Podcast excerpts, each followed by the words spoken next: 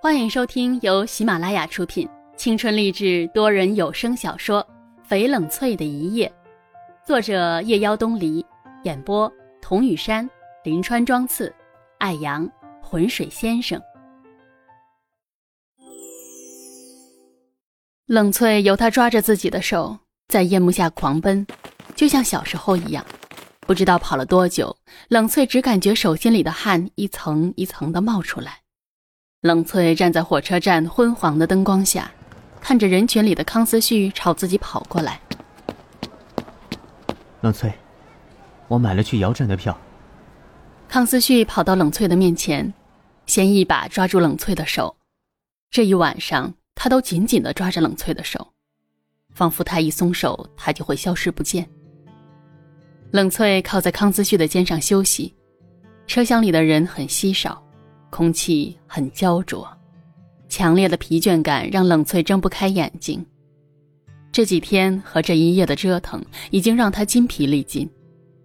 他不愿去想接下来会发生的事情，他只知道康思旭带着他逃跑了。这么多年了，他第一次觉得自己做了不敢去想的事情，那就不想了吧，把那些纷纷扰扰都抛去。以后会发生什么样的事情，他不敢去想。他们在瑶镇住了下来，这座几千年来保存完好的美丽古镇，来来往往的游客如织。客栈是一对老夫妻开的，孩子们都去了海外，老夫妻就来古镇寻找年轻时候的梦想，开了个客栈，白天晒晒太阳、钓钓鱼，晚上和房客们聊聊天。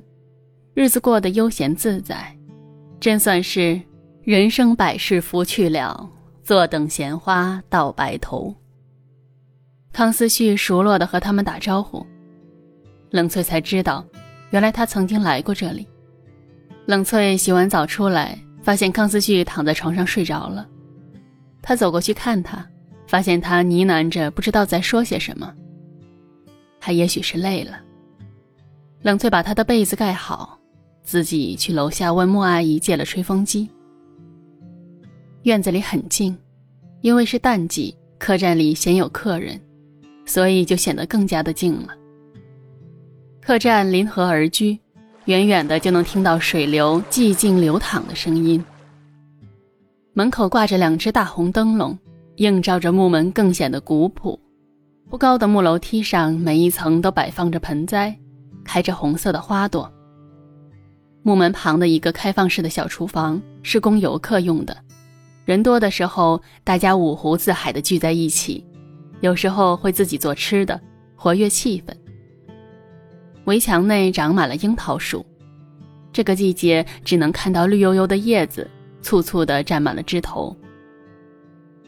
因为院墙不高，远远的就看见外面一大片油菜地，黄澄澄的，蔓延到看不见的尽头。天空也是格外的明亮好看，通透的火烧云染红了半边天。那天似乎离他很近似的，好像伸手就能碰到。冷翠在院中间的秋千上坐下来，悠悠的荡着。风拂过她的发丝，脖子里酥酥痒痒的。这真是一个好地方，闹中藏静，静中仿佛又藏匿着许多的故事。有什么冰凉的东西在触碰他的脚，冷翠呀了一声，原来是一只浑身黄毛的狗狗。他素来胆子就大，也很喜欢动物，就伸手去摸它的毛发。他温顺地伸出脖子，仿佛是很享受它的抚摸。两只黑炯炯的眼睛水汪汪地瞧着他，他好像和你很亲。莫阿姨笑盈盈地走过来，坐在藤椅上。冷翠说。它好可爱，是什么品种的狗狗？莫阿姨说道：“嗨，只是一只小土狗，刚来的时候啊，就你两个拳头那么大点儿，很乖，很听话，我们都叫它好好。”冷翠低声的叫它，它就舒舒服服的卧在他的脚边，像一只毛茸茸的球球。给它取名好好。是希望每一个来这里的人都好好的，好好的来，又好好的去。我这院子里啊，几乎每天都有人来住，大家都好了，我才能好。冷翠笑了笑，说道：“好好，真是个好名字。思绪刚来那会儿还是小孩子呢，这几年不见了，都长成大人了，成熟了不少。”冷翠见他提起了康思旭，便问道。康思旭是什么时候来的姚镇？他在这里都做过什么呢？莫阿姨说：“啊，想想他来的时候啊，也就十多岁吧。当时我留他在这里做事，后来还去酒吧唱了好几年的歌。”冷翠见他不说话了，眼神温和的盯着自己看，知道他肯定是误会了，瞬间便绯红了脸。冷翠。思绪真的是一个难得的好孩子，又聪明又懂事，只是有时候心思挺重的。他曾经也吃了不少的苦，刚来的时候兼了好几份工，又不愿意让人家帮助。现在看到他和你一起来到这里，我真是很高兴。冷翠被他盯得很不自在。就左右看看，找话说道：“那他后来为什么离开了呢？”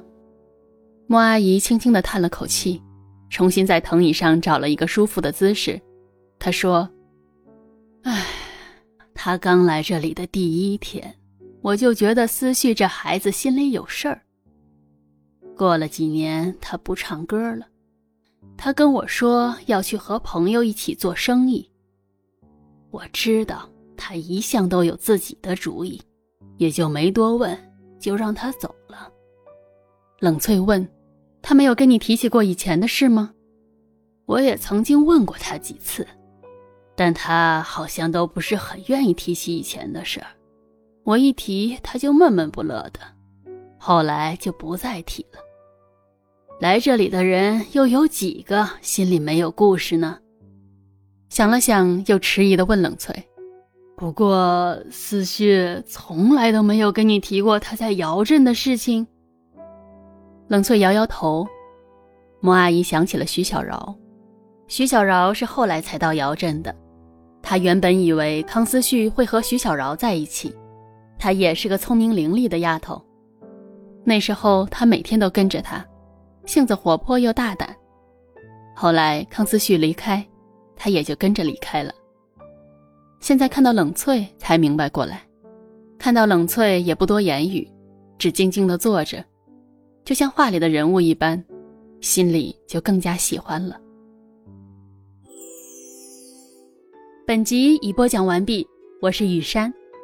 如果您喜欢这部小说，请订阅专辑，更多精彩内容我们下集继续。